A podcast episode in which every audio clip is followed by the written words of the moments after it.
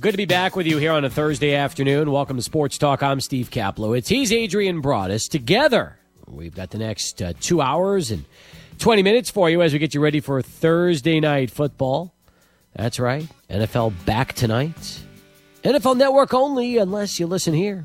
600 ESPN El Paso. We up for you. Cincinnati and Cleveland.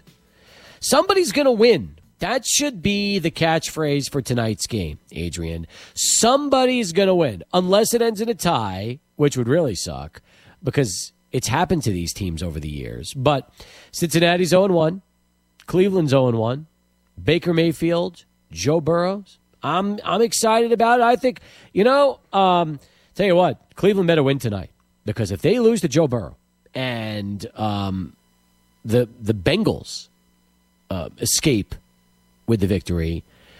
Man, I don't want to say heads are going to roll in Cleveland because it's only two games into the season, but Browns fans are just going to be wondering, will it ever change? I mean, they were they were they were kind of um, you know teased last year after the trade for ODB, uh, OBJ, I should say, and everybody was thinking that he was the answer. He was not. Uh, and they're still waiting. And you wonder if uh, tonight could be the start of at least turning this thing around uh, against the Bengals. Yeah, it's going to be a wild game, Steve, because if they lose to the Bengals, I mean, you'd probably push the panic button if you're a Browns fan. And uh, I don't know if you're really uh, a firm believer in Baker Mayfield or not, but I think all these, uh, you know, primetime games will really be in- indicators on whether or not he is built for the NFL game. I think that's just the way that you have to put it with Baker Mayfield as a young quarterback. Don't you think though that Browns fans have pushed the panic button so much they've kind of worn out the button? I mean, yes. there's really is there such can you actually push the panic button anymore or has the panic button broke from so many uses over uh, the last uh, 30 plus years by Cleveland fans. Yeah, I think now it's almost like a stock market. I think the the I guess um, the demand for Baker Mayfield stock is not high right now, and I think that's a key indicator. So maybe Baker's performance tonight or in the coming weeks can sway some Brown fans his way, but I just think they're frustrated all throughout this roster from start to finish. Mm-hmm. I think so too. I think you're 100% right on that and definitely something we want to talk about with you on the program today. And excited about that. Um, by the way, I would just like to thank all of you who reached out on social media. Um, many of you, and you know who you are, had very nice things to say um, after the show yesterday. Which, by the way, Adrian, you did a terrific job. I'm so proud of you, but I'm not surprised because you've done it ever since day one and uh, it's why I love working with you so much. But uh, you put a terrific piece together, and then uh, the video uh, which you launched last night was was great too, and really enjoyed it. And for everybody that uh, has has uh, you know reached to me on social media or via text and sent so many nice well wishes after the 25 years I celebrated yesterday.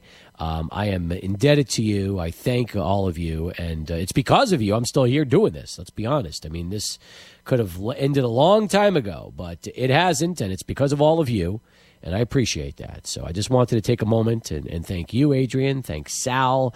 Uh, thank Kevin at the station, Brad, the whole group, but uh, you know also all of our listeners and uh, so many former colleagues of mine that worked at this radio station that have gone on to uh, bigger and better things, and uh, others that we still keep in contact with on a weekly basis. Our regular guests and and so many uh, great folks that were a part of yesterday's tribute show. So thank you for doing that. Oh, it was a lot of fun, Steve, and I'm excited uh, that we're getting to do it again today. Just because yesterday was the mid, mid midway point of the week, but man, uh, congrats again on 25 years here at the radio station. So excited to continue here with you. Yeah, I am too, and I think uh, today for us is going to be a lot of fun.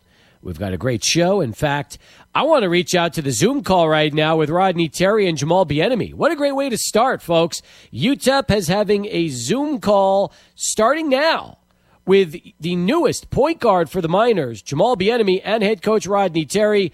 Uh, in fact, they were kind enough to even uh, wait a few moments to start so we could get off the ground. And Adrian, as soon as they're ready, we'll go right to them and and and let's head over to uh, UTEP basketball. Here's Rodney Terry and Jamal Bieniemy meeting the media today.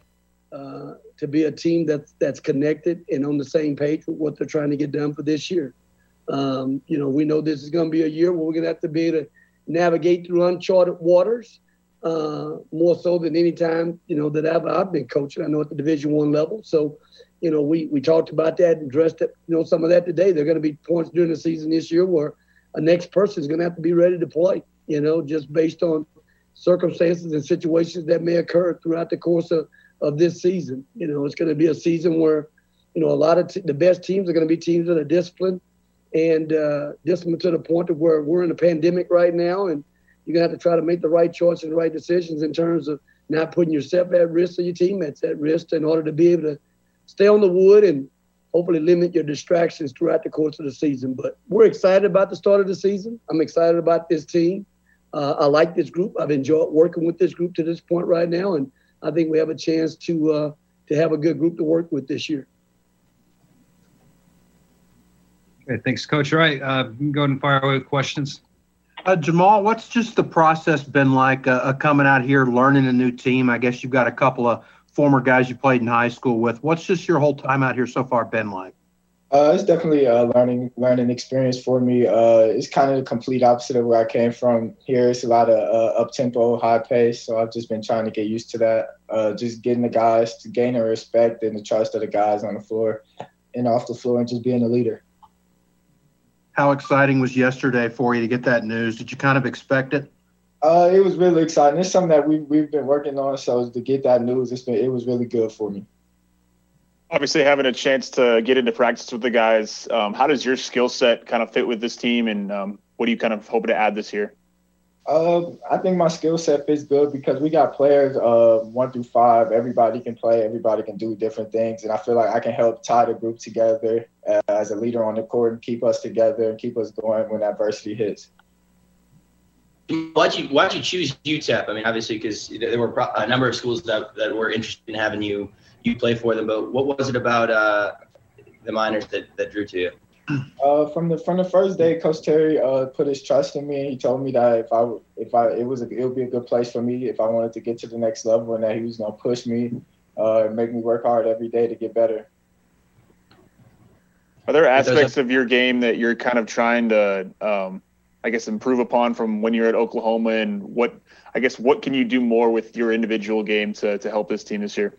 Uh, definitely, I've, I've, worked on everything. Mostly just getting stronger, staying in the weight room, uh, maintaining my speed uh, on the court, just being vocal, being a vocal leader, uh, making shots, making the right plays, and just being more effective offensively for my team. What have you seen from the talent level from uh, from from this year's UTEP team already with with a couple couple weeks of workouts in? Uh, I think we got we got all the right pieces. We have shooters. We have guys that can make plays, guys who can score. Uh, we have posts inside that can get it done, and we have a group of guys that are willing to work hard. I feel like every possession and get after. So up to this point, it's been really good for us. How do you think you can use your uh, experiences from Oklahoma, uh, playing the NCAA tournament as well too? How, can you use that and, and bring that here? Is that expertise that you're gonna, you know, you're going to share with your new teammates? Uh, what are you going to bring, uh, I guess, from your past to here? Uh, definitely, just just being vocal and just letting uh, setting an example every day, being an everyday guy, making sure I'm vocal and telling the guys, uh, making sure they get their trust in me. So that's something that I've, that's probably the biggest thing that I've worked on is just gaining the trust of my teammates and just being more of a vocal leader. When did you get out here? Um, ooh, probably a month and a half ago, maybe a month. It's been a while. We had, they had to be in August 1st. Jamal, how different has this offseason been? Just obviously with everything going on, and um, just in terms of um, staying in shape and doing things that probably a lot differently than you normally would. Uh, I think for me personally, I think it's been good. I haven't been having to run around as much. I've been staying in one spot, just making sure I get the work in, uh, making sure I stay focused and uh, just stay on top of everything. Hey, Coach Terry, just uh, what did it mean to you to get Jamal, not only to get him here, but to also have him immediate, immediately eligible? Just what did it mean to you? Well, anytime you're able to get a caliber player such as, as Jamal Bieniemy, I mean, Jamal's a, a guy that's played, you know, that position his entire entire life. He's six five, and uh, you know, man, he's got uh, a load of potential moving forward in terms of where his basketball career takes him. But but but you know, I think the biggest thing you know nowadays is not not only the talent but also the character piece. I mean, he comes from a great family. Mom and dad have done a great job raising him to this point right now, and you know, it'd be my job and our staff to continue to push him to, to continue to to grow into a young adult and young young man moving forward here and stuff. But I think anytime you have a really high character uh, player uh, kid that has the chance to be a really good player well, you, you got something to work with, and uh, and, and it has a, you have a chance to take your program to another level. Coach, does Jamal bring something uh, to the team that maybe something that the Miners maybe have lacked in, the, in, in your tenure so far here? What what's what's something that he brings that you haven't seen yet here uh, in El Paso?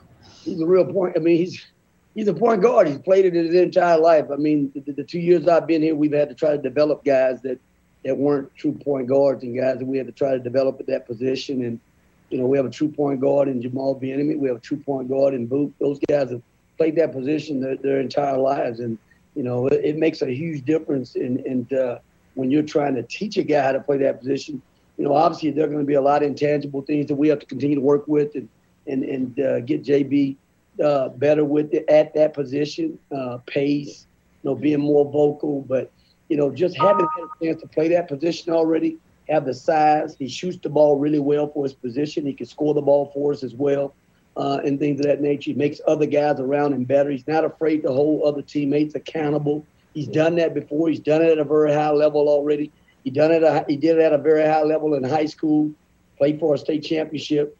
He did it at a very high level at Oklahoma. He played in NCAA tournament. So, I mean, I mean, you can't. You can't. I mean, you're trying to go and get a point guard at, at this juncture right now, someone who's played that position with that kind of experience, I mean, we can't ask for a better situation and a better kid to come in and, and uh, be given the reins to our program. I guess you were joking about you know not having any answers for everything that was announced yesterday, but um, you know obviously what what are some of the things that you kind of want to see over the next couple of months? Um, as we start learning more and that that process you know gets closer and closer to the season what are some just some of the things you would like to see conference usa put together in terms of um, health regulations uh, helping you guys get ready for season stuff like that? Well I still, I still think it's a very fluid situation right now. I mean you know we have a lot of trickle down things right now even from the power five conferences right now in terms of scheduling right now is, is a big piece. Everybody's kind of talking around the country how you're going to schedule right now. Their conferences getting together right now at Power Five, trying to decide how many conference games they're going to play. You know, some of them talking about a round robin type situation where you know they may play up to 26 conference games. So we really don't know, and a lot of that's going to trickle down to to, to the mid major level in terms of what games are going to still be available. And um, you know, I think. Uh, uh, a lot of us right, right now really don't know in terms of how that un, until all those decisions have been made in terms of what the Power Fives are going to be able to do, and then and then what our conference is going to be able to do. I mean, I mean, we're going to still stick it to our 18 game schedule. Uh, what are going to be the parameters uh, for us to to go and schedule non-league games against opponents? You know, with with the testing component uh, also uh, being relevant as well. So there's just a lot of moving parts right now, and uh, we got the date yesterday, which was a great start, and uh, now the real work starts in terms of how we how we can put together a competitive schedule that uh, will prepare us for conference play. Speaking of scheduling, do you want? I know the maximum is 27 games. Do you want to play 27 games, or do you have like a different, like a lower number in in your head? Well, again, it all depends on if you're in an MTE. I mean, it, it, gives you you know more games that you can play. If you're not an MTE, then then you're you're you're limited to about seven non-conference games along with our 18 games. So we're at 25. You know, so uh, um, you know we're still trying to put that puzzle together. I mean, we had a schedule that was already set, and everybody pretty much at this juncture of the season right now had a, a schedule already set. So now we're having to shift gears a little bit right now, kind of put the you know pieces around and see what makes sense for us right now from a travel standpoint, from a safety standpoint in terms of do we want to try to stay in our region and and uh, and play regional opponents as opposed to going across the country and exposing our guys to, to other things. There are a lot of different factors in terms of how we're going to have to arrive uh, at the end of the day with the with the competitive you know non-conference schedule for that matter. Now with the set starting date uh, and, and, practice as well too. Now pretty much a month from today. Um, now that you have those dates set, is there anything that you're having to that you're going to have to expedite, I guess, with your guys? Maybe maybe intensify practices a little bit with that short t- turnaround of a start date. What I guess adjustments as far as uh, as far as preparation are, are you having to make in the pandemic? I think you got to be very smart. You know, I, I don't think you can go and blow your team out right now. We're still two months out from, you know, you know, starting our season. And uh, you know, when you talk about official practice, we start October 14th. I think you have to be really smart about how you go about pushing your pushing your group. You know, and uh, um, you know, the season's a long season. So uh, it's going to be very, very important how you manage your guys right now and everything. We've gone pretty hard right now for a little over six weeks right now, and uh, you know our guys have gotten acclimated back to school, and you know they have a school schedule right now that they're working with right now as well. So I think it's just a matter of um, deciding kind of how you want to do that program, probably program the program in terms of how uh, how and when, how hard you want to push the guys right now at this point and stuff. So you know, I always say that it's it's a it's a marathon, man. It's not a sprint. You can't just sprint out the gate.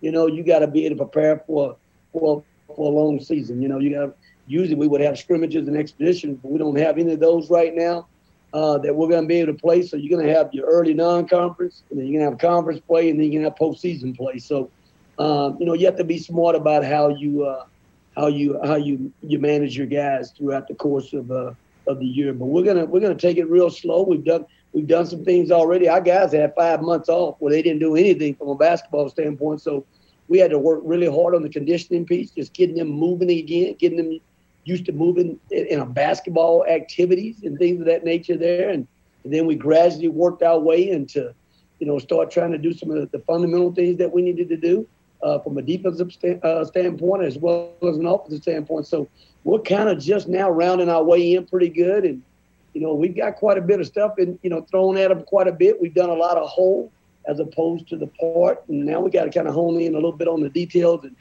and, and really concentrate on what we really want to try to be good at, both offensively and defensively. But you got to be really smart. You can't just go and blow these guys out right now and and, uh, and not have them prepared for the real season when it starts. Hey, Jamal, a, just uh, real quick. Oh, sorry. Uh, Jamal, just real quick. Just obviously having a having a a date to prepare for. You know, it's it's November 25th. You guys aren't just kind of, you know, st- um, stuck in in limbo, not knowing what what exactly you're preparing for. Just how much does that help you guys as players? Uh, it helps us a lot. I mean, we talked about it. We talked about it as a team last night after practice. Uh, the guys we spoke about it. We just understand that we got to be. We have a date and that we have to get ready and we have to be all in, and just make sure that when that day comes, whenever it's time to play, that we're all prepared and ready to go. Hey Jamal, uh, I have a question from Adrian Broadus from 600 ESPN.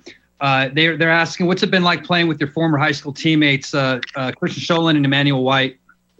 Uh, it's been good to play with them and see those guys from um, when when I played with them before to where they are now. It's been it's been good to see that um, those guys are hard workers, so they push me whenever we're out of practice and we're just working out. So I think it's been good for for me personally to have just have those guys around. They've been pushing me.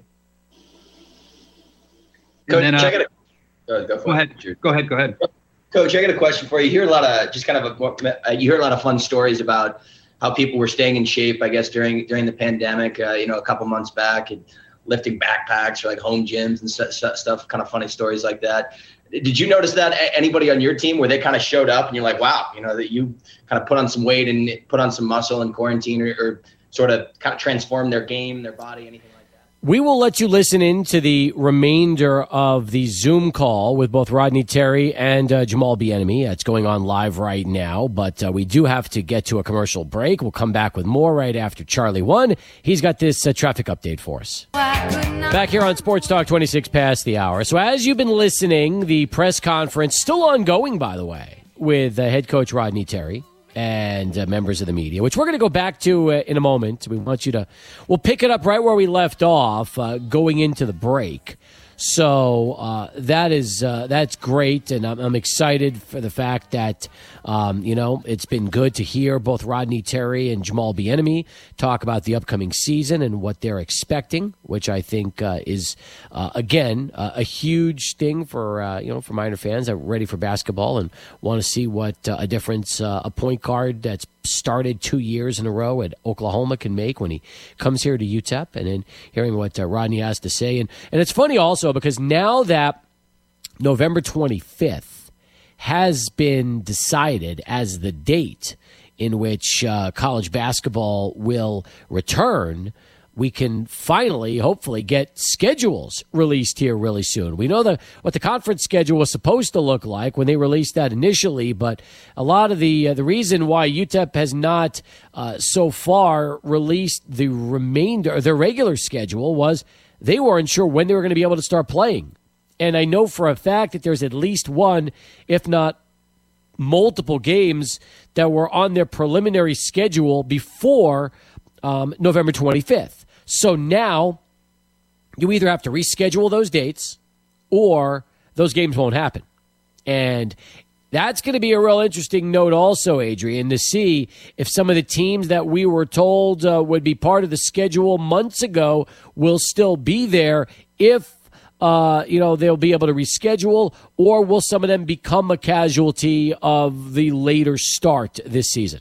Yeah, that's a great question right now. And I actually found it really fascinating. They were talking about the number of games that would be taking place this year. And they're kind of, uh, it sounded like Coach Terry was talking uh, about hovering around that 25 game mark. So if you subtract the 18 games that were orig- originally scheduled, Steve, you got just seven games to play around with. And then you've got New Mexico State, the home and home, which is built in. You wonder how that would be impacted by the scheduling conflict. You also wonder about a possible game with New Mexico, which has been going on right now. And you got to factor in the games with the Sun Bowl Invitational. So should be really interesting to kind of monitor how the non conference slate will, will come out.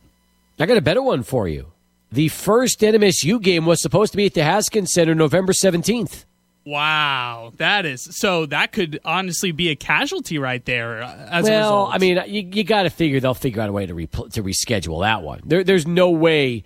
There is no way UTEP is going to allow that game to go by the wayside this year and only play one game in Las Cruces. You know that. That's not going to happen. All right. They've just wrapped up the press conference. So we'll get to Sports Center next. When we come back, we will let you listen in as we were going to break. Nate Ryan from KVIA was asking a question. We'll let you hear that question and answer again. And the final um, seven or eight minutes of the press conference. But first, let's go to Adrian and get this Sports Center update.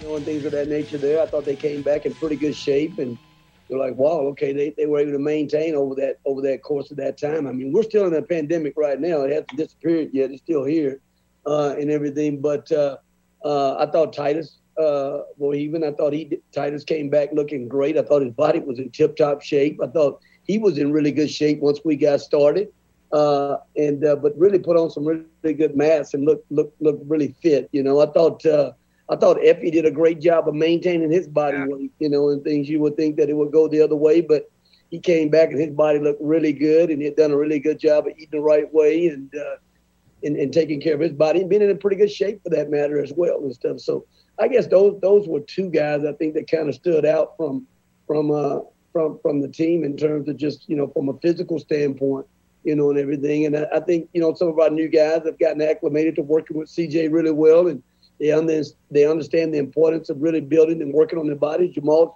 up to about 185 now. We're working hard to get him to about 190, 195. You know, and his body's looking good. I looked at it, you know, I'm always watching those bodies. I watched his body today, his body just looking from behind is looking is looking pretty good. It's rounding out pretty good, and I and I think they're taking a really good approach to to really wanting to to have a great body in terms of one that's going to put them in the best position to be, you know, make explosive plays and play through contact, and and also try to prevent injuries as well. Hey Jamal, so I have a, another question. It's a two-parter from uh, from ESPN 600. Uh, the first part of the question is after you know for the first few months you got to play with uh, or you know practice with Bryson Williams. How would you uh, uh, uh compare him to other big name talents across the country? Uh, Bryson's just a dominant player. Uh, he gets what he wants. He gets to the spot anytime he wants to. Uh, he's a physical guy. Uh, he's just as good as anybody in the country. I mean, he could play with anybody, battle, go against anybody. He's he's really that good. And uh, second part of the question is, how would you compare the talent here so far to the talent compared uh, com- that you competed with and against in the Big Twelve? Uh, to me, to me, it's all the same. Um, the guy, the guys here, we, we put in the extra work. I'm able to see these guys uh, day in and day out. So I see the guys putting in work, and, and when we come together on the floor, you can see the talent. You can see the work that everybody's putting in, come together as a team. J- JB, you've had that question before, right? Yeah. I'm, I'm, kidding with him. I, I, you know, I, have asked him. I said, JB, tell me a little bit about about Oklahoma. You know, your team that you were able to play with there, and I said, you know, we were able to play those guys tomorrow. What kind of game would it be if we played Oklahoma? Uh, you know, tomorrow. And uh, and I asked him how. You know, I asked him what the outcome would possibly be of that game, and I also asked him. I said, well, you know, how would you compare the talent level uh, to uh, to both programs and everything? So um, you know, he obviously has had a chance to work with us right now. He's had a chance to play with those guys, so he uh, he would know the answer to that question. But he's heard that question before.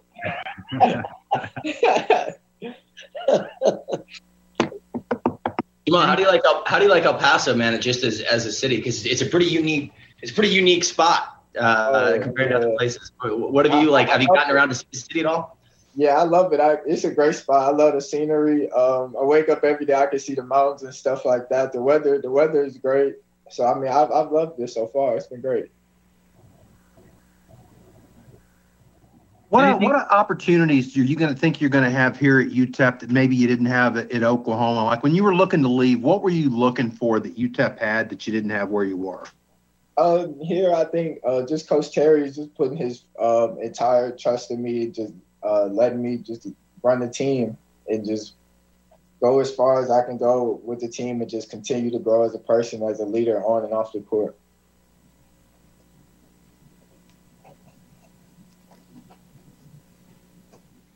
Anything else, guys?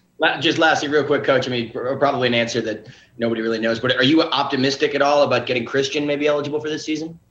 I'm a very optimistic person, just just in general, you know. So uh, you know, you like to always think uh, in a very positive light in terms of, you know, having all your guys available to, to play and everything. But, uh, you know, I think again, you know, we've got a great compliance department that, that does an outstanding job. David, David Cougar and his staff, those guys have done a tremendous job from the time that we stepped on this campus uh, to, to, currently right now and working with those type of situations. And uh, those guys have, have, put, I think, all of those situations in the best possible position that they can be in right now. And, uh, you know, the, the decisions are not in our hands and everything, but we feel great about it, you know, and uh, hopefully, uh, um, you know, we will be go- granted some favor that, uh, that, that we're able to get those guys through, through the chute as well and have them be a part of this season as well.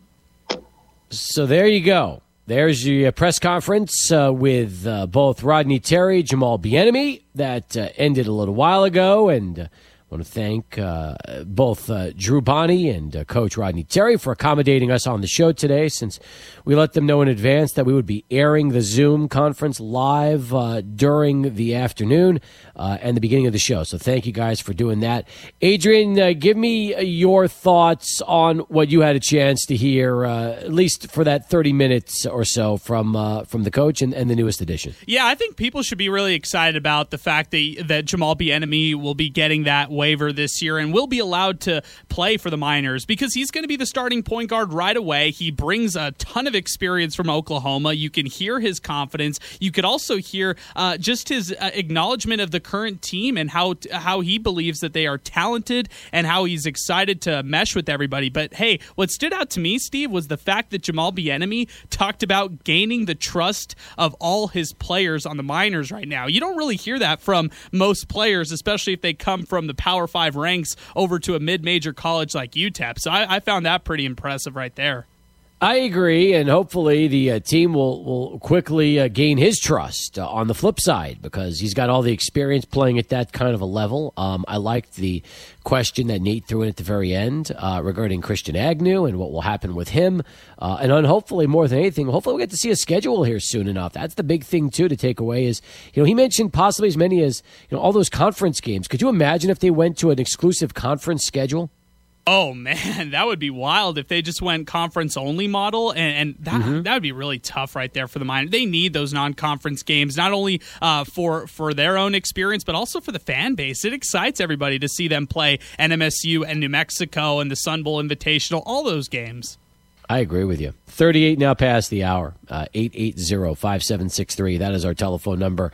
Uh, we got Lee Sterling uh, in about 25 minutes from now to begin hour number two. And then Mark Lowry is going to be joining us, fresh off a big 2-1 win last night.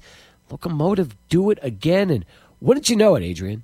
They're at the top of Group C right now in the uh, USL. Top of Group C after that big win yesterday. Yeah, really big win by the Locomotive FC. It just seems like they've been on a tear lately. Absolute, uh, they are absolutely on fire. And doesn't it seem like each, or especially in the first two seasons, this is the this is the sweet spot for the Locomotive. It feels like they always peak around this time. Absolutely, absolutely.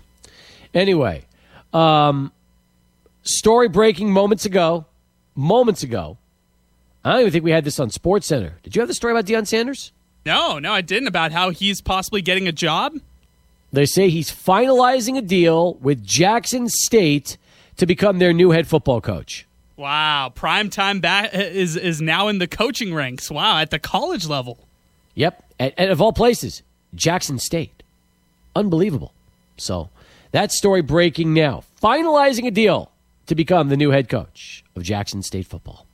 When we return, more of your phone calls, your uh, your comments on Twitter, your messaging on the app. A lot of ways to be a part of the program today. We'd love to chat with you. 880-5763 as Sports Talk continues. Start of hour two here on Sports Talk. Welcome back, everybody. He's Adrian Broadus. I'm Steve Kaplowitz. All right, let's uh, get him back to the show. Lee Sterling, ParamountSports.com. Hey, when you were growing up as a kid, were you a Peter Frampton fan from uh, Frampton Comes Alive? It was such an iconic album in the uh, mid 70s. I was. Uh, good. I mean, you know, last last week I started on Cobra Kai, and I was so disappointed in your answer. You've redeemed yourself today. No, I like I like I, I like Peter Frampton a lot. I mean, I was. I mean, how can you not like Peter Frampton? That and, and that record was so iconic. You know that oh. it's uh, one of the all, one of the all time great live albums. It really is. Yeah. So yeah, right um, up there. Uh, although absolutely. my favorite, I would say my favorite album, late seventies, was Boston. Ooh, now which one? The the, the debut, or uh, did you like the follow up? Don't look back. I, which was the one that I think everyone there was. Maybe it was the first one, the one where every song made it to the top ten. Yeah, that was the that was the debut. That's the original. The original. The other one, second was, one wasn't bad either. So. Well, let me say this: you're right about one thing. That was a, a terrific uh, debut record from Boston. So, I'm happy you brought that up. Uh, by the way, how great was it to uh, sit back, relax, and uh, finally watch some college football oh, this past week? It was amazing. It was amazing. So, uh, yeah, it was uh, it was fun. And and who would think that the Sun Belt Conference is the number two power conference right now, after Louisiana Lafayette and Arkansas State did what they did? Well, don't forget Coastal Carolina, right? Yeah, and Coastal Carolina. Well, they beat Kansas, so. They did. That's right. Well, and you and it's funny because I look back at your predictions last week. You had yeah. you had Coastal Carolina covering but losing by two. Right. They they they bettered that because they covered and they won. Right. Um, you weren't you were not that far off on Texas and UTEP. It's funny. I picked fifty six to ten. You took fifty five to seven. It was fifty nine yeah. to three. So you yeah. won there. But um, I was surprised, like you, about Tampa Bay and New Orleans. You had right. the Bucs winning, and that was not the case. And then, of course, Cowboys losing to the Rams. But it wasn't just they lost to the Rams, Lee. They only scored it, 17 points in this one. Well, yeah, yeah, yeah, I don't, I don't mind seeing that first week. That happens, but you know, same old poor coaching. I mean, fourth and four with eight minutes to go in the game, you're down by three. What are you doing going for it? Kick the field goal. Am I right? Mm-hmm. That was what everybody's been talking about. That's been the storyline. Yeah, I mean, right there, I, I looked at even my wife, and my wife's like, "Yeah, you're right." I mean, you kick the field, you tie the game. Worst case scenario, the Rams score a touchdown, you can tie it up. Anything else, you stop them or they get a field goal, you can win the game. So, yeah, okay, it was a bad call on the pass interference. Shouldn't have been called. But bottom line is bad coaching usually leads to, to more bad things happening to you. Is this an omen of what we're going to see with Mike McCarthy in Dallas? Probably. I think he's one of these guys that can take a bad team or a below average team and make them better.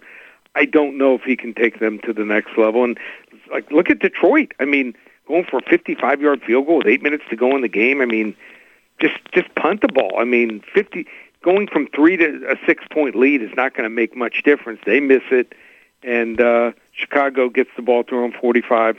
Uh, they end up losing, and then Carolina fourth and one at the 50. Okay, you got Teddy Bridgewater, who is a run pass uh, weapon, and uh, uh, get the best running back in the league, and and you give it to a fullback, a full fourth and one. Just just dumb coaching. It's a head scratcher, man. It is Yeah. a head scratcher. No doubt. No doubt. All right. So we look at this week. And this week, um, I like it because uh, you're going with uh, one college, three NFL games, and an NFL game of the week. Not to say that you're not heavy on college uh, with your regular predictions, but right. let's be honest. I mean, you know, we're still waiting for the Big Ten, although now we're hearing next month, and then, you know, who knows with the Pac 12. And uh, the point is, some good NFL games we're going to be talking about this week. Right, and, and I'm a little shocked that Mountain West wasn't the first conference back. Why are you No. shocked? Tell me. It, it's not like they're playing in New York City. I know. I'm. I think I'm more surprised that they went ahead and and did what they did by canceling in the first place. I didn't Yeah. expect them to do that. I, I thought they would have. I mean, look at some of the states where they, you know they've got teams.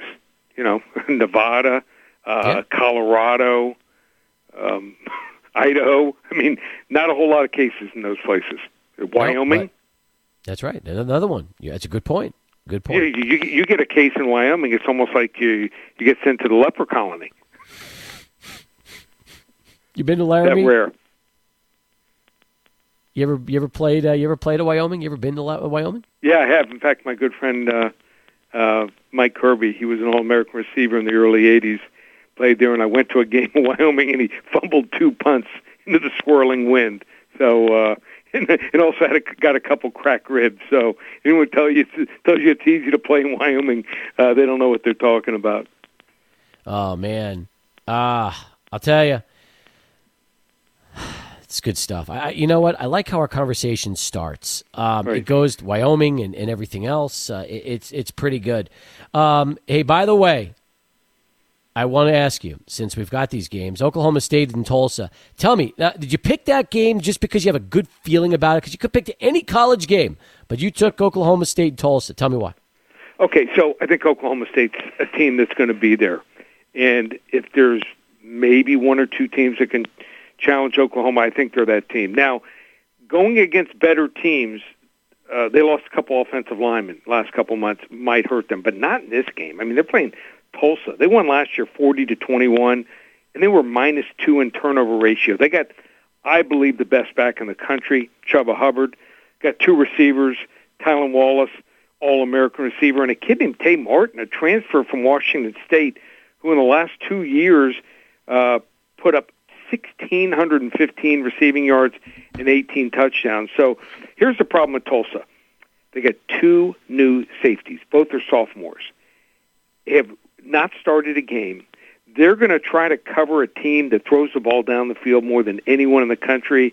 That spells trouble. And also in run support, you take the wrong angle against Chuba Hubbard, he's gone for 75, 80 yards.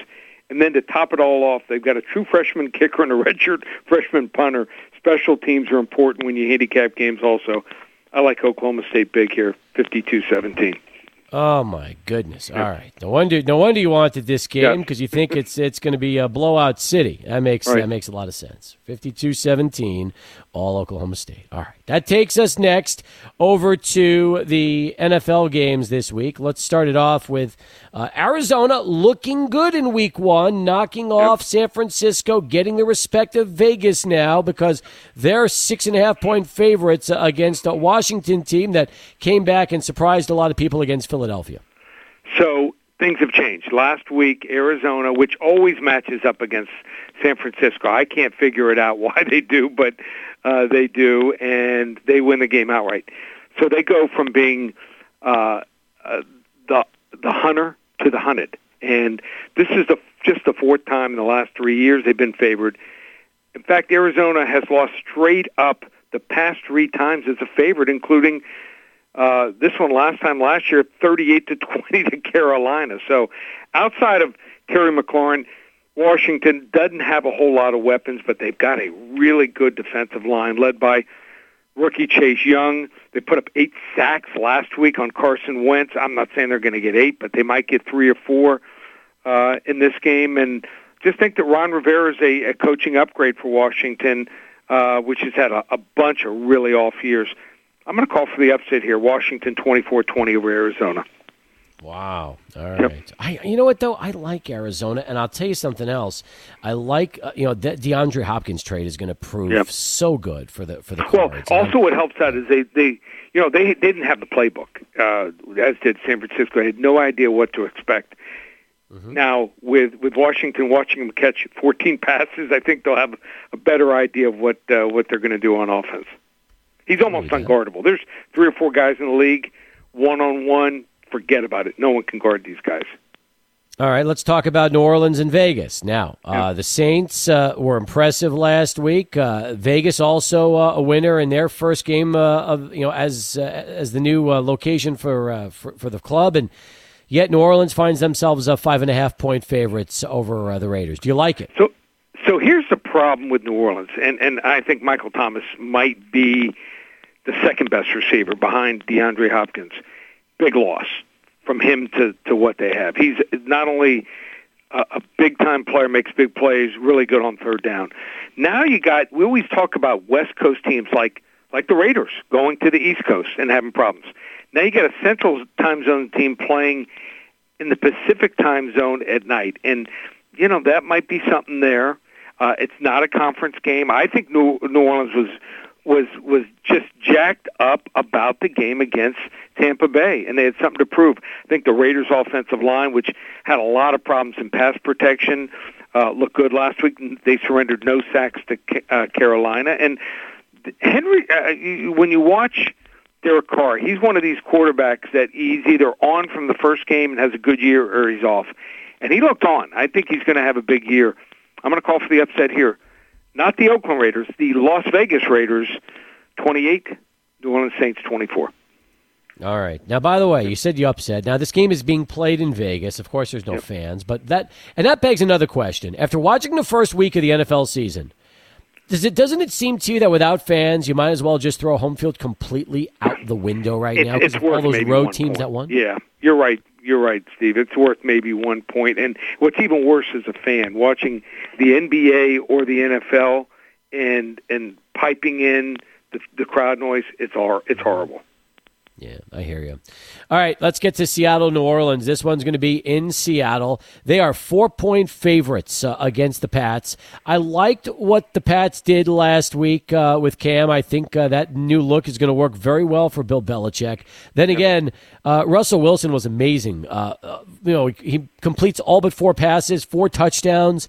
Uh, DK Metcalf looked terrific. I mean, this has the making to be a really, really good football game, and you've got uh, Seattle right now minus four. Yeah, and, and these two teams changed it up. What New England did, Miami had no idea. It was like they were absolutely lost. Uh, running the run pass option with Cam Newton, he ran the ball 15 times for 75 yards, and uh, uh, Seattle. I mean, they changed it up. They've been going for five, six years with a run to set up the pass. They went with a pass to set up the run, and they say they're staying that way. And I think it's a really good move. So um, Seattle likes to throw the ball down the field. The two weaknesses for New England, their linebackers, I don't think are very good. They can stop the run, but not good in, in, in, in pass defense, and also their safety. So I, I think Seattle has two guys that can really go down and get it at wide receiver. I think Russell Wilson – uh, present some real problems to New England, which has not fared well against mobile quarterbacks. Give me Seattle here, 34-28 uh, over New England. All right, excellent.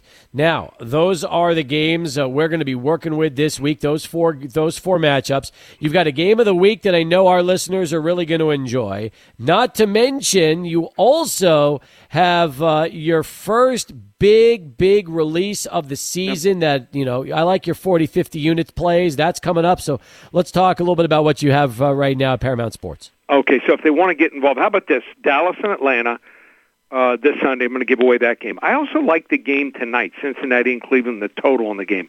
Anyone who calls in in the next first 10 callers, I'll give them both of those games on me. 800 400 9741. Again, the number 800 400 9741. You get both games on me. And we won the first week, went 2 and 1. We went 7 and 5 last week. Hit both of our big plays in college and the NFL. I rate my games from 10 to 50 units, and we only release four, five, 40 to 50 unit games a year. We're over 75% over the last 12 years on these games since we went to the 10 to 50 unit rating system. Anyone wants to get this 40 to 50 unit release in college football, plus my entire card both weekends, two weeks of games, you're going to get 10 to 12, 10 to 13 games a week, just $297. ParamountSports.com or call 800 400 9741. Terrific stuff. All right. Enjoy the conversation as always, Lee. Don't forget, ParamountSports.com has tons of great material for you to check out. I also love when Lee does his recent results and kind of shows you everything there with his picks and the actual result. Doing well. It's off to a good start, folks. That's for sure. Talk to you next week, Lee. Thanks for the time. Thanks, Steve. Have a great weekend. You too. From Lee Sterling right over to Charlie One. Then Mark Lowry is going to join us. We'll talk some loco soccer. Hey, Congratulations. Back in the playoffs. Can't wait to hear from the head coach and technical director, just like I can't wait to hear about traffic. Let's go to Charlie One and get the latest. Back here on Sports Talk as we continue right now. Oh, I'm excited about this man joining us. Uh, every time he comes on the show, uh, I'm excited, but I know he's thrilled after what happened yesterday. Uh, back at the top spot in Group C, clinching a playoff berth as well.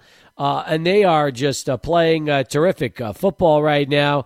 He is head coach of El Paso Locomotive FC, the one, the only Mark Lowry. Coach, good to have you back. How you doing here on a Thursday? Good, Steve. It's good to be back. Like you said, good win last night, and everyone's excited right now good vibes on this program. Every time we have you now, it's uh, it's feeling good. I love it, uh, especially knowing that uh, today we normally get a chance for you to have about three or four days off before a big Saturday match. But this is one of those uh, rare weeks where you play three in a week, and uh, you know Saturday, yesterday, and then this Saturday, and uh, again, uh, you did what you needed to do. You adjusted the lineup. Everything proved uh, to be exactly what you hoped, and another dominating effort on the pitch, which has to make you uh, just thrilled as a head coach. Yeah, I'm, I'm, I'm pleased with the work we've done this week so far in the two games. You know, San Antonio on Saturday, and then last night uh, against Colorado. Um, rotating the lineup, giving guys valuable minutes, getting guys valuable rest. You know, all those things really add up at the end of the season um, to make you a strong team. And you know, I'm really happy with the way the guys have approached this week. And we've got one more one more challenge coming up in a couple of days. Let's talk about first off uh, some of the moves uh, you had a chance to make. Uh, you gave Leandro Carrijó his first start uh, since he joined the team. Same thing for Eder Borelli, and uh, they both had a chance to play valuable minutes. Uh, Carrijó, by the way, getting a, a, great opportunity to put one home within the first six seven minutes of the match. Yeah, that was a good chance, um, and you probably find that you know when, when he gets his sharpness, when, when he arrives at that point of, of, of match fitness and, and, and his sharpness, he probably scores those chances in the future. So we're not really worried about the miss. You know, we're glad he's getting those opportunities. We're glad he's in the right spot and doing what he does. Um, and Eder was fantastic at left back. I thought they both acquitted themselves very well. Different style we play over here, different formation, different players, different league. So they've come in and, and they've settled well, and they're, they're, they're going to be valuable assets. How about that first goal from Saeed Robinson uh, off the header uh, from uh, Richie Ryan? Tell me a little bit about that one developing and, and your thoughts on, on the first one last night. Yeah, we've spent a lot of time the last few weeks working on our set pieces, our attacking set pieces, and we're doing quite well with them at the moment. We're scoring regularly from those those, those situations, and Saeed did a good job pulling off the front. It's a run that we worked on. Um, we didn't necessarily expect the ball to go to him, um, but we, we make that run just in case it falls short you know, and, and Richie's delivery fell a little bit short of probably where he intended to go. And Saeed showed showed you know great awareness to make the run that we spoke about and, and got his header on target. And great goal for him, his first goal for the club, as a goal against his old team. You know, he was at Colorado the last few years, so and it was the first goal of the game. It kind of got us off the mark and, and got us going. I was going to say it's nothing like when you have the opportunity to um, to start off strong in that in that second half. And again, I, I think that although the match was even after 45, knowing you had scoring opportunities, uh, knowing that, you know, you, you had a chance to try to put a few in, um, you know, you, you had to be pleased. But uh, it's like we talk about every single show, every single game and every single show, Mark. You, you guys just come out on fire in that second half, and usually it leads to an early score. Yeah, we do. We come out after, after the break um, strong. We make those adjustments that we need to, and and obviously this game is a little bit different as well. We knew in this game we had firepower coming off the bench. You know, we obviously rested Omar and Aaron as well, who've been our primary two attackers these last few weeks. So when you've got those two coming off the bench, um, you know that, that, that the, you can change the game pretty quickly with a couple of subs. So we knew going into halftime at nil nil, we were in a good position. We were playing well. We had a couple of tricks up our sleeve left, you know, with the set pieces and with the subs that we could make. And you saw when, once once we made those adjustments, you know, that we, we really kicked off. What did you think was really the turning point in the match? Um, I thought I thought we were good in the first half, um, but but it took us 45 minutes to figure out how Colorado were defending against us, how they were trying to stop us play our game, kind of knock us off our rhythm, and we noticed in in in the first half they were really stopping Richie Ryan getting on the ball. You know, they know Richie's such a good good passer. They man marked Richie. So we made an adjustment at half time to bring Chapper and, and, into Richie's zone and kind of run Richie out of that zone. Um, and we found success then getting on the ball in that area with, with Chapper and Brian as opposed to being, being Richie. So that adjustment really allowed us to control the game. Um, it created our first goal. You know, the, the build up to the corner kick was, was what we worked on, what we spoke about at half time. So I think that adjustment allowed us to not just, you know, control the game, but also be, you know, more dominant in our attacks and create better attacks. And, and that really helped us kick on. And the guys did a great job making those adjustments and recognizing it and, and, and taking information on board. And, and then, like I said, we made those subs, you know, with Aaron Omar coming on, and the, and the energy and the level went up again. So, all in all, it was a really good second half. How about that left-footed strike from Omar that gave you that two nothing lead? Yeah, great strike from him. It's something we speak to him about all the time. Just don't worry about scoring. Just, just focus on hitting the target. The most important thing when you shoot it, you, you hit the target. You give yourself a chance of of scoring. Right? You, any any time the ball goes on frame, the, the percentage of it going in goes up exponentially. So he did. He hit the target. He put his head over the ball. He kept it down, and, and he put it on frame, and, and he got the reward. So it was good to see that happen for him, for his confidence in front of goal, and for the team as well. I'll say this, okay? We know, you know, being from El Paso and, and obviously his backstory, but the fact is he's six four. He's uh, he, has got a you know a heck of an athletic body and and does things that a lot of six four uh, six four athletes can't do on the pitch. And I love Omar when he sets up because I think that he uh, can be so valuable um, in terms of those assists and and putting you in the right position to get goals. But when you can see the kind of play like yesterday, and as he gets more and more confidence in those kind of strikes, it makes him such a more dangerous player. Yeah, and that's been the thing with Omar from day one. Just just the end product, the final piece to to his athletic ability, to what he offers us as a team. You know, with his strength down the outside, it's been finding that that confidence, that that awareness, and and to, to really execute in the final moments, whether that's a cross for a as an assist or, or himself in front of goal, you know, scoring and putting on frame and hitting the target with his chances. That's been that's been the thing with Omar from day one. You know, we know we can get into areas because of his athletic ability that that, that a lot of other players can't get into. Um, the yep. So it's now turning those moments into goals, turn those moments into into executions, and he's done a good job recently with that with his assists. You know, he put another one across yesterday for Aaron that Aaron probably should have scored. So we're finding that momentum now with him. He's finding his confidence, he's kind of finding his niche out on that left. So it's good to see him kind of get the rewards for that.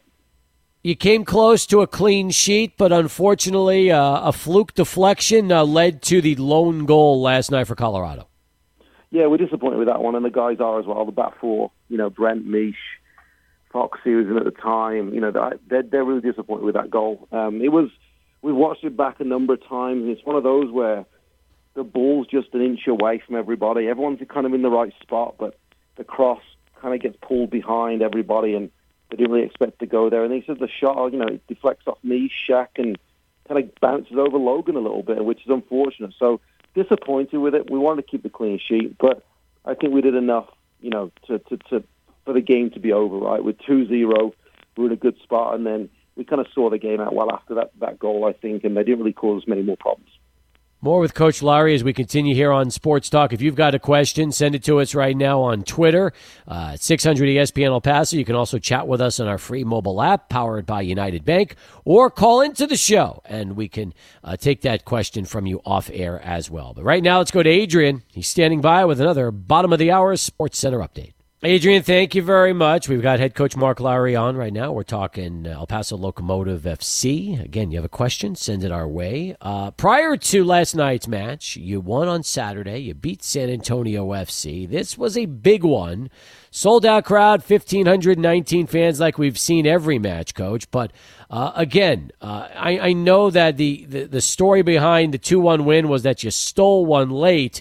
I mean, you say, uh, you know, you played a team very good. It went uh, even for most of it. But then sometimes, as we've talked about, soccer can be cruel for one team and very fortunate for another. And uh, it was nice to see the ball bounce the way uh, late that it, it, resulted in that 2 1 win for you. Yeah, it was a great win. It was a great performance. Um, you know, I, I'm not a fan of the narrative of that, that that we stole it because we we were the dominant team for 90 minutes. Um, and I'm a big believer in you create your own look. You create your own look with your, your energy on the field and the way you approach the game and your aggressiveness. If you're the team that's been the most aggressive, you tend to get those bounces and kind of rubber the green a little bit. So I think the work we did throughout the 90 minutes, the pressure we put San Antonio under, you know, it, it kind of created that last goal. Even though it was an own goal, we we put them in, in, in difficult positions, uncomfortable positions on the field, and I thought we did a great job. And and I just love what the guys did in that game against a really good team. I think we showed how good we can be. Who did you think really uh, stood out for you in that match? Oh, it feels so long ago now, Steve. Five days, I know. Yeah. Um, you know, I, I think I think Dylan did a great job. Um, and Dylan's been fantastic for us recently, just, just his work and his creativity through the middle. I thought that, that his movement really caused them problems. Um, you know, Yuma as the six did a real disciplined job, real professional job, um, just to kind of lock down the middle as well defensively. And I thought it was a real good team performance, and we knew it would have to be going into the game.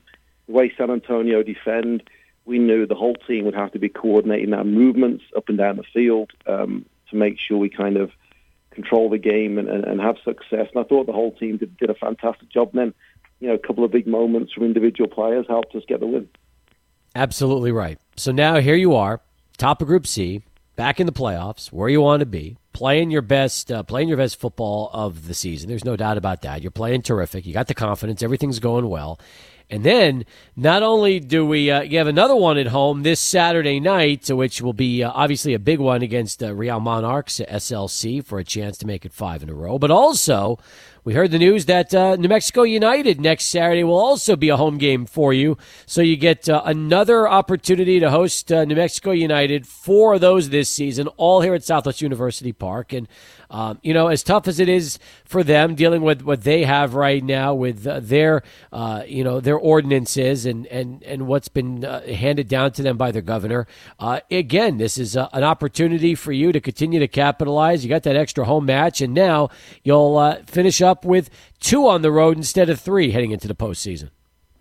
Yeah, it's always nice to play at home. You're obviously always stronger at home, and I do feel sorry for New Mexico a little bit. They're in a difficult situation, like you said, with their ordinances and, and things like that. It's made it difficult for them this season, but we got to take care of business. We got to be professional and, and, and make sure we get the win against them again, and really, really kind of lock out a top position in the group. It will be difficult. You know, I mean, the, the, the remaining four games will be difficult because after that we go on the road to Colorado and, and Monarchs again. So we got a difficult run in, but it's it's a run that we're confident because, like, like you said, Steve, we've got momentum right now. We're, we're incredibly confident as a group. We're picking up good wins and playing well. So we our goal now is to take that through into playoffs. We don't want to stutter. We don't want to kind of lose that momentum with a loss or a tie. We want to kind of really push ourselves to win out. And you carry that confidence into playoffs, and that's a really, really good position to be in as a team. I was going to ask you, does the team seem different to you mentally, knowing that now the, the confidence are piling up, the wins are, and points are piling up? Um, same bunch of guys, or have you noticed a little bit of a change uh, since the start of the winning streak? Yeah, there's a difference in the group. There's, there's, there's um, I wouldn't say a seriousness. It's more just a, a concentration, a focus in the group. that that, that they they feel like now things have come together. The new players that we brought in, you know, a month or so ago are acclimated and they're really helping us. They've taken us to another level. You know, the, the, the strength of the group from 1 through to 24 is strong. We've never had that before.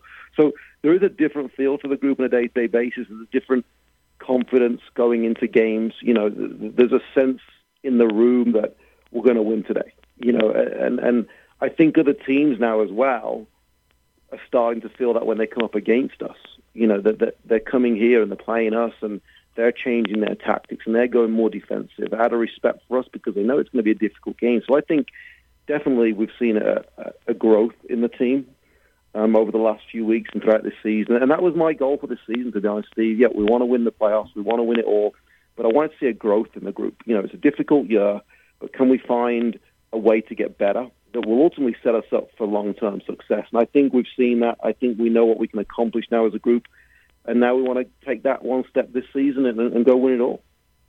Awesome. I love it. I think it's terrific. I'm excited for you. I know the fans are excited as well and um, it's going to be ter- it's going to be great. Can't wait uh, for these next few matches starting Saturday. Uh, again, folks, uh, if you haven't uh, gotten your tickets, uh, you might want to hurry because uh, they won't be around for very long. That's for sure. With Real Monarchs coming into town here in just a couple of days, Coach. until then, we'll talk to you right back here next week. Thanks for the time and keep it rolling. Appreciate it, Steve. All the best. Mark Lowry, head coach, technical director, El Paso Locomotive FC, our weekly chat here on Sports Talk. Come back with more. Stay with us here on 600 at ESPN El Paso.